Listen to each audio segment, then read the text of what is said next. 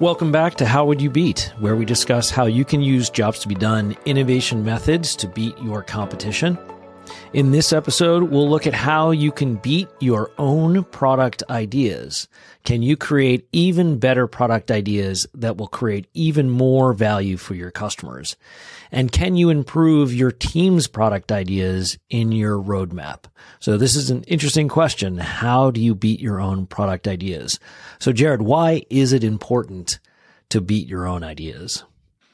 I like that question because you would assume that you want your ideas to succeed. So why would you want to go about trying to beat your own ideas? And the the way I think about it is that lots of product teams, and I've been on a couple of them, have huge backlogs of ideas, right? You, you want to be an encouraging team member and an encouraging PM, right? You often think about it as gathering requirements from stakeholders and your colleagues. And so people have product ideas all the time. Uh, you know everybody's working at a company are constantly thinking about how can i improve this product? How can we improve our business? So they're constantly having new ideas. And as a pm you don't want to shut that down because who knows? One of and your customers give you new ideas. That's right. Your customers give so, you tons of ideas yeah. right? There's constantly feature requests. And so you bring all those into the backlog and you say hey maybe someday we could get to this and you know we don't want to kill any ideas we want to just prioritize the good ones and eventually, like we talked to a, um, a company we work with the other day. I think they said they had something like 1200 Jira issues and they had to figure out how should they prioritize that. And it was because of this process. They just kept adding and adding and adding to their backlog. And the issue is that if you pick the wrong ideas from that super long list and you try to do too much, it, it could be the kiss of death. And Jay, I, I think that you have great ways of talking about this, right? It's it's the risk mitigation and how your product development investment is your biggest risk. Yeah. Yeah, and I think that's so important is you might not also have the best idea for the time. There might be a better idea that you can do quicker and faster with lo- less risk. So uh, and, and, you know, we see this on, on both directions, which is, uh, you're coming up with an idea that's too simple and you need to build on it because it's not going to create enough customer value. Or the idea is so complicated that, you know, you eventually, you're, you're at the level of curing cancer to make it work. Um, and the, what's fascinating about looking at this through the lens of the customer's job is there's often incremental progress you can make that is very low risk. Because first and foremost, if you understand those customers who have the most difficulty in the market today, and this is why customer effort scores and just measuring difficulty with getting the job done is, is so much more predictive of whether or not you're creating customer value. Because people are busy people are very, very busy. And if you find those things that are very difficult for them to do in order to get a job done, and of course you want to make sure the job is important to them, that given those criteria, where they struggle the most with the most difficulty, you might be able to get something into market relatively quickly and then build on that. And that's where you can beat your own idea over time as well. So, you know, you want to make these decisions. For example, looking at your Jira tickets, you know, how right. do you prioritize all those? Well, maybe there's some things that are actually going to create value that you've deprioritized because they they might be simple or quick, but you just haven't been able to build the thesis that hey, th- this is going to create value for our customers right now. Right. And that's kind of where Jobs to done really brings together product marketing and sales because you can get this stuff to your sales team quicker and start accelerating growth. And at the end of the day, all of this product work is to accelerate your growth. Yeah. And that is the, the key goal. Can you get stuff into the market now that can accelerate your growth? So, so on that thread, right? Can we get stuff into the market now? Um, the the counter argument of like you should say no to some of your own ideas and you should not build everything is is lean product development, right? Which is not necessarily suggesting build everything, but it's saying get out in the market, fail fast, learn, get more out in the market. And the question is, you know, why why does that tactic have caveats, right? Why would why yes. why can we not just go wholehearted and and say let's build everything and let's just see what works? Well, here's is a great way to visualize that problem or the problem with that approach is someone gives you a bunch of darts and they say you should hit a target, but then they blindfold you and spin you around. Sure, you can randomly throw darts into the air, but you might hurt someone, meaning your company and your prospects and your success. Uh, and you also might randomly hit the target, but that doesn't mean that's a good method. In right. fact, there's a lot of reasons that there's this asymmetry between venture investors with portfolios of companies where they just they just care if one of them hits the target because if you hit the target it's you know the the success is you know Google or Amazon and it doesn't matter if every other dart flies off and injures other people, right? You don't care because you just made so much your money, wipe off the rest. But if you're an entrepreneur or if you're an executive at a company or if you're a product team or if you're a board member, you know, you have that company. Your goal is to hit the target. You don't want to randomly throw darts into the air and hope right. it sticks. Well, and to totally kill the metaphor, as an entrepreneur, you have far fewer darts than a VC does right? Yes. You, you only get so many darts to throw as an entrepreneur, even yeah. if you're serial. Um, and so you, you better yeah. know your, where you're throwing. Your darts it. are cash. yeah, exactly. and if you don't hit the target, you lose cash. And yeah, if you hit the target, you make cash. It's pretty simple. Right. Business is right. straightforward. If you're not generating cash, you will eventually run out of money. You know, there are capital markets right. that can sustain, you know, ridiculous valuations and rounds of financing like today, which is great. Go out there and, you know, have fun. But you, at the end of the day, the companies that survive hit the target. So right. being more efficient at hitting the right target is the whole process. And so that's how you can judge your ideas, right? If you're, if you think your idea has a chance of hitting a target, well, explain why. That's the key is okay. And is that argument not because people want technology? you know? Yeah. Cause they, they don't. They, right. because they want your product or the worst, which is also, you know, unfortunately very pervasive in the, you know, lean movement is your customers don't even know that they need your product because they have latent needs. That is if nothing else that should be, that idea should be put to rest. It's so insulting to real humans. Like somehow you're waking up in the morning and you have no idea what you're trying to do with your life until something comes along and is the savior. It's it's almost like a religious conversion idea. It's so crazy well, not only that, but would you rather go after a problem that people don't know they have, or would you rather they already have the problem and you can say, "Hey, I have a solution." You only have to like that. Then you convince them of half the thing, not you know. Yeah. I only want to convince them of the solution, not the problem and the solution. Right. Um, That's right. That's right. Yeah, and and also the confusion. I think you know we've talked about this, but the confusion also comes from thinking that um, people want a product Right. That they all wanted iPhones instead of really recognizing that the iPhone got a ton of jobs done. All those jobs are the same. You know, we, we yeah. always reference this, but one of the greatest ads of all time was actually for the iPad when they'd really matured the, the App Store. And if you look at what they were saying, every single one of those things was a stable job that never changed over time. Just the way you could do it was different with an iPad than it right. was, you know, with other computer platforms. So to put a really fine point on it, you, somebody might say, "Oh, well, there was a latent need for iPhones." And, you know, Apple tapped into that. And we're saying that's not really what's happening. There was uh, an an explicit need to you know create a mood with music really fast on the go to communicate with friends and family uh, uh, you know both in written form on the internet and via phone really reliably and quickly on the go. And there were unmet needs within those goals and those are the needs.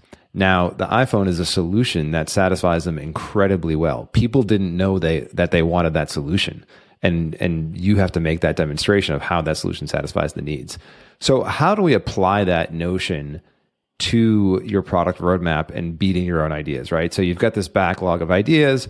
We've established that if you try to build all of them and you miss the target too many times, you'll eventually run out of darts, no matter how low the cost of technology development is. And so, you've got to pick the right ideas. So, how do we do that? Yeah. And, and this is where we've all been through these process, these idea generation sessions before. And, um, and of course, the, the traditional way is to uh, get in a brainstorming room and brainstorm ideas. And the rule of brainstorming is there are no bad ideas. Um, you know, back in the late nineties, when I was at Microsoft, we had a brainstorming room and it looked like, you know, my, my children's preschool with Tickle Me Elmo and finger paints and colors and, you know, is supposed to be the creative room. And there was no bad idea. So you could come up with whatever crazy ideas. So the, the better way to do it is to figure out what your customers are struggling with. And that's basically the job as the terminology is used today. But they have a problem need, they need to solve, uh, is also another way to phrase it. And the key is that that thing is independent. So it's got a lot of variables in it. It's got a lot of criteria. If you're trying to just get to a destination on time, right? Like the iPhone was hired because it's easier to get to a destination on time with a phone that navigates you there.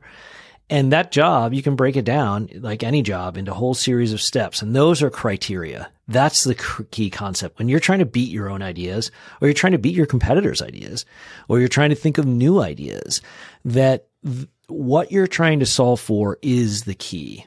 And the, that's, so that's the first element. The second is, of course, that your idea has to be faster or more accurate. And this, I think, is one of the hardest things about adopting jobs to be done for teams because, um, and I think it's because we're humans and we like to build stuff and stuff has features. If you're building products today, right? Knobs and dials and options and settings and preferences. Your customer doesn't want to deal with any of that. They, they want to click a button and get a job done. Now that can be very, very hard to do. Um, but that is the goal. And that means that the criteria that you're using is speed and accuracy. You can always mm-hmm. get the job done faster and more accurate until it's just automatically and instantaneously done. Right. And that is, that's the criteria. That's how yeah. you can judge. Can, can you satisfy an unmet need faster, more accurately than the existing solutions available to your customers? And yep. and so the antecedent to that is having alignment on which unmet needs you want to focus on and which customers.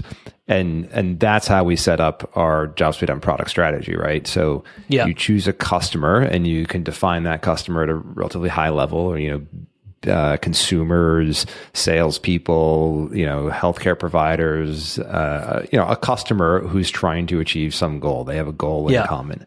You set up your job and then you need to figure out what are all the steps that Jay mentioned, right? There's a process that people have to go through to get that job done. There's a lot of uh, steps that go into it. Uh, there are variables that can cause uh, those job steps to go off track. You're telling the story of what the customer needs to do to get that job done effectively. So now you have your framework of a customer, a goal, and a bunch of steps they have to take. Now you need to figure out do I need to target all consumers? Do I need to target all doctors, all salespeople? Or is there a smaller group of people that I can get a toehold with really quickly because they're struggling a lot? And that, that group of struggling people will be my early adopters, my, my first users that love the solution that I generate to satisfy their unmet needs. And that is what we call your target segment. So you've got a customer, a job, a target segment that struggles a lot. And most importantly, that target segment is willing to pay to get the job done, assuming that you're going to charge your customers and yeah. that's how you're going to make money. Yeah, that's great. So let's use some concrete examples because that's a lot of theory packed in there, a lot. which is great. and if people want to learn more about this, we have more videos and a whole bunch of stuff to explain the theory. But practically, let's let's look at some examples. Um, and I'll I'll use myself as a customer of products. So uh, throughout my history of products, uh, it was fascinating to me why I kept buying Apple products.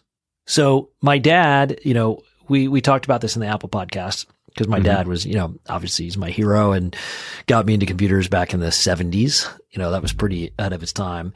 And so he was a DOS guy and the Mac came out and I just was immediately enamored of it.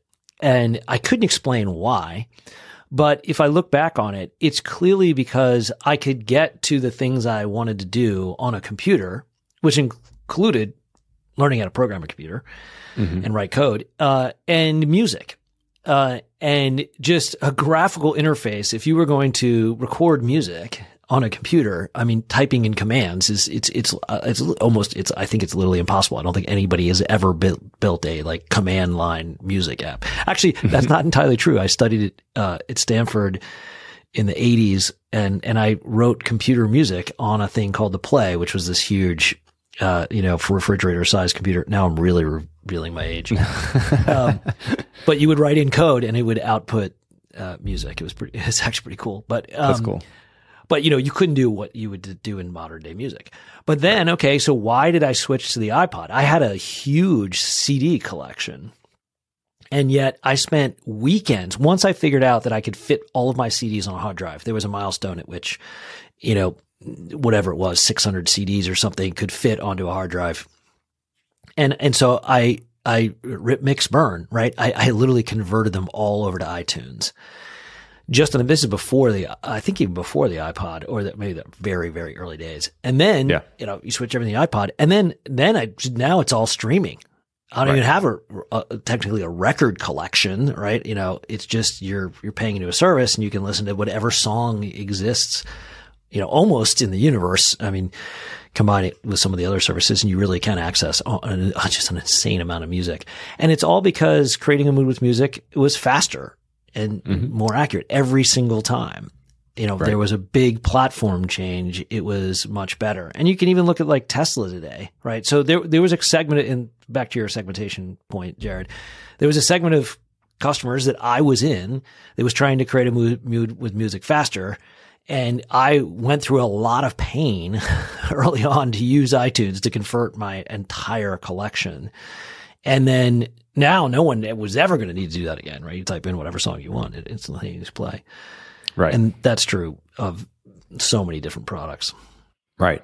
And I think that key is who's going to pay for this and uh, is that group of people big enough for you to achieve your goals, right?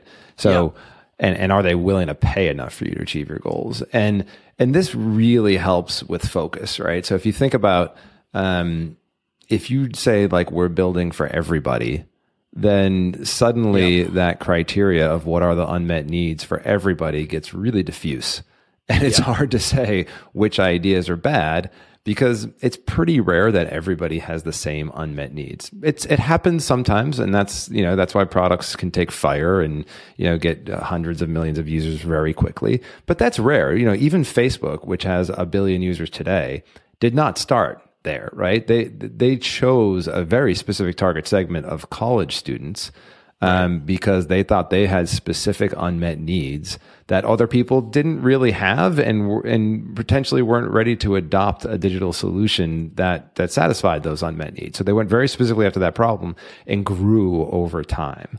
And so creating that focus around this segment is big enough for now and we're going to focus on their needs can really help you say no to a lot of ideas. You know, if you're targeting, if you're B2B and you're targeting an enterprise business, uh, you know, say, say companies with 10,000 employees or more, and somebody has an idea to go down market, well, is now the right time to go down market? Should you start right. targeting SMBs? Well, what are your growth goals? How much revenue do you have to generate? Can you generate that amount of revenue with your existing target segment? Or do you have to go downstream to expand your market? I think those are the key questions when you're defining your strategy. Yeah, and I think looking at some B two B examples, um, you know, Salesforce is a great example. Then when they started, they had to convince people to put their customer data in the cloud. People didn't even know what the cloud was or a SaaS application. They really had to define the industry. So what they had to do was find those customers that were willing to essentially take some risk because it was mm-hmm. risky. You know, to on-prem was like locked down by security guards, and you know, right. your data was supposedly secure. Um, they had to convince people that the cloud was a safe place to be, and so in order to do that, the the goal was still to help them with the job of acquiring customers. It's just that those uh, initial customers of Salesforce were willing to take that risk because they saw the benefit of having this data reside in the cloud for their whole team and they weren't willing to spend. I mean, remember it was a huge industry to install, you know, a CRM system like Siebel, it, and it could right. take years, and it was always behind schedule and over budget, you know. And th- this is why, this is why, interestingly, Salesforce's first marketing campaign was no software because they realized that the target segment that they, the only people who were going to switch to acquiring customers to an online SaaS were people who were, were so fed up with trying to use software, um, that they were, they were willing to do it. And that's a great segmentation you know, method. Now everybody has to follow that, right? I mean, who's, yeah. I mean, I guess there's still some on-prem systems, but you know, basically everything's moving to the cloud because right. you, and you can predict that because no one wants to get the consumption jobs done, which is install software. I mean, now right. we just, uh, uh, you know, I, I'm definitely old enough to have been through some technology cycles. Installing a SCSI drive right on your computer. If anybody remembers what SCSI I, was. I actually don't know what that is, but yeah, maybe no, I don't need to. painful parts of my technology experience. Uh, but but literally formatting a drive and, and having it show up in your computer was insanely hard. And then like you had to install the software, and that was a whole other thing. And now, of course, you just you know, you click a button and you're there. You don't even install yeah. anything. It's through a web browser. Yeah.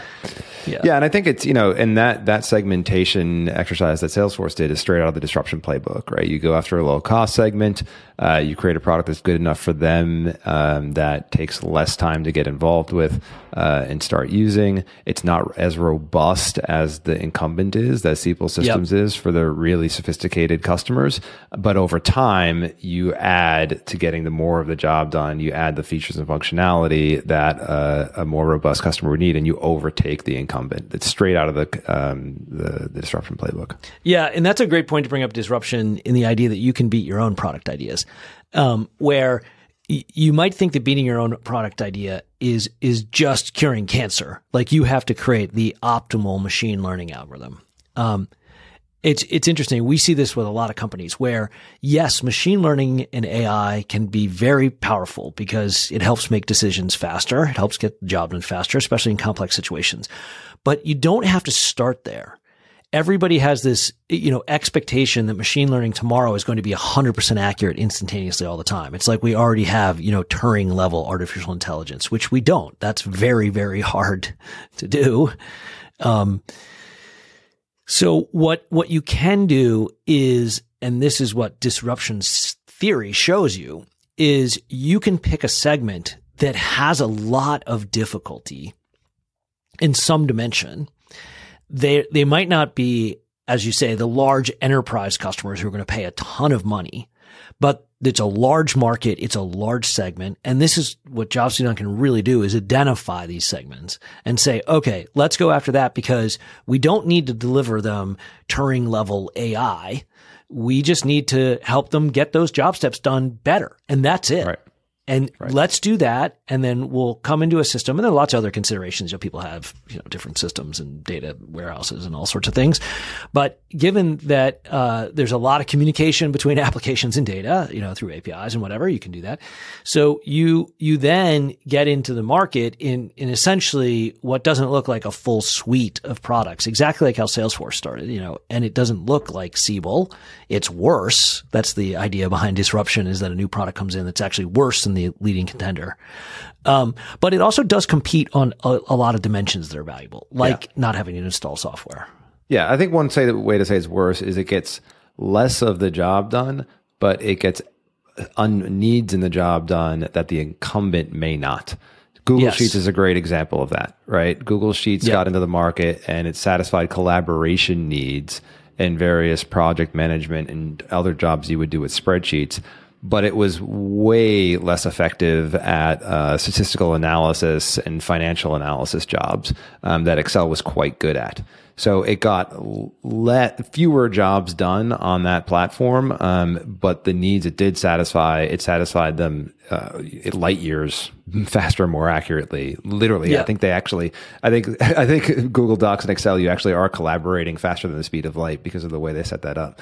Um, uh, well, that's so much better than than trying that's to do a whole other discussion, but yeah. technically not faster than the speed of light. not to deviate yeah, I think into physics. Fake it out. Um, I, I, read a super interesting article about this once that they like fake out an atomic clock by setting them differently. I, I it's I don't remember the details of this, yeah. um, but it makes it feel like you're it's instantaneous when it's actually not. Yeah. In any case, it's it's a different dimension of the jobs um, than the incumbents satisfy, and so that's Yeah, the I next think- part, right? Yeah. Like once Yeah, you have that segment and focus, which needs are you going to get laser focused on? And you can figure that out by looking at which steps in the job we want to target, or which jobs we want to target, or our segments struggling with more than uh, the rest of the market? yeah. And I that think laser that's focus is a filter. Yeah, go ahead. Yeah, and that's fantastic. And and you're right. I mean, it it was uh, Google Sheets and you know Google Docs was disruptive in the sense that it wasn't as full featured as Word, uh, but it's classic. You know, Word and Excel were overserving the market. So very expensive, very high end, incredible number of features, and a huge part of the market was like, wait, I just want to collaborate on some text. Literally, like I don't care what it's formatted like, right? Just I need my team to collaborate on this document where we're trying to communicate and uh, it did a better job on that because that was that was actually the area of Google's expertise is in the cloud, just being able to do everything from the ground up in the in the cloud. Right. Uh, in fact, Google's only applications are browsers. I mean, uh, you know, they're obviously um, Android apps, but you know, they're not making enterprise uh, on device, uh, you know, PC based apps. It's all in the cloud. And, and so I think that is the key is knowing which dimensions you're going to improve your product on. And Mhm. that's what I think is where if you try and beat your product, um, in the, in the theme of, you know, today's episode, if you're doing that, you need the, what dimension, what criteria are you using to decide if your new idea is going to beat your existing idea or your Right. competitor's idea, right? It's the process is the same. And the goal is that you do that for everything in your roadmap and you have the thesis that says this is going to accelerate our revenue growth. Because at the end of the day, and this is one of the things we see with product teams a lot is product teams are responsible for revenue. They're not, they don't have quarterly numbers. They don't, they don't uh, think about revenue in a quarterly basis or even an annual basis. They think about, you know, product success. But the goal of the product team is really to be empathizing so much with the customer that when the product comes out, the sales team doesn't have to do much. People just, there's so much demand for it because it's really overcoming a difficulty. It really is a different way of getting the job done that people are very happy with. And, and, you know, emotionally, we always think about this as going from confidence or moving from anxiety to confidence so that you want your customers to just they can't let go of your product because it helps them in a situation where the job's important to them. It doesn't matter if it's parenting or consumers or B2B or medical, you know, I mean, we're in all in the middle of a pandemic, right? So Yep. it- there's just so much anxiety on a daily basis. And if you really can figure out that dimension that you're going to satisfy, you're, you're in a much better situation. Right. So you can think about that dimension as what are the job steps you're going to target with your strategy, and then just use that as a filter for everything in your backlog. And now Yeah. instead of you know, I, I love the the groom the backlog term because I'm like it's so it's so like subtle. You know, I'm just gonna I'm just gonna groom it a little bit. I I think Yeah. you should mow the backlog. like you should run it through that filter, just chop like separate the wheat from the chaff. Like get rid of a ton, and Yeah. then you'll have those key ideas. Now you need to figure out are they going to deliver value against those job steps. So you have to compare them to the existing solution. Are, that whole speed and accuracy conversation. Are they faster and more accurate than what customers are trying to do today to solve the problems in those job steps, overcome those obstacles to get the job done? Once you've run that filter through them, you then may find that there's tech debt you have to solve, infrastructure you have to deal with, bugs you have to fix. But then those all become table stakes, dependencies, if you will, to uh, satisfying those key unmet needs, to improving your product on those key dimensions for your target segment. So you have a, a much, t- much tighter constraints about what you're going to do and what you're going to not do.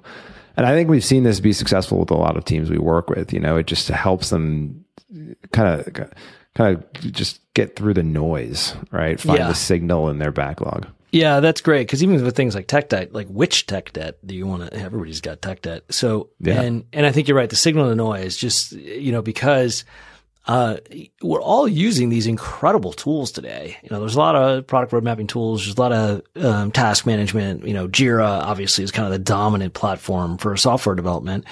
Uh, but you know, ADO and other uh, platforms. And I think you're right. It's it's where is the customer in all that? Like mm-hmm. that is that's the signal. And what you want is to make sure that whether it's your ideas or your backlog of issues, uh, or your tech debt, that your customer, this is what being customer focused really means is that your customer is in those conversations. It's it's unfortunate that it's called product management and product innovation, right?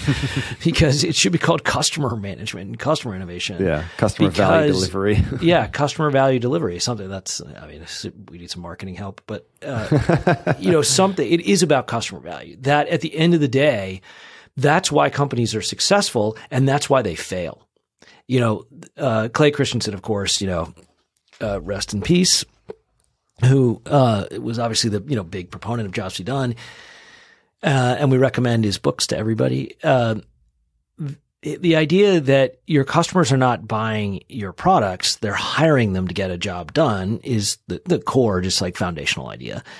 Um, but the, there should be the flip side that people remember. They will fire your product, and they have throughout history. The one thing that yes. customers do, that people do, is they fire the old products. No one's riding a horse and buggy. No one's using a paper map to get to a destination on time.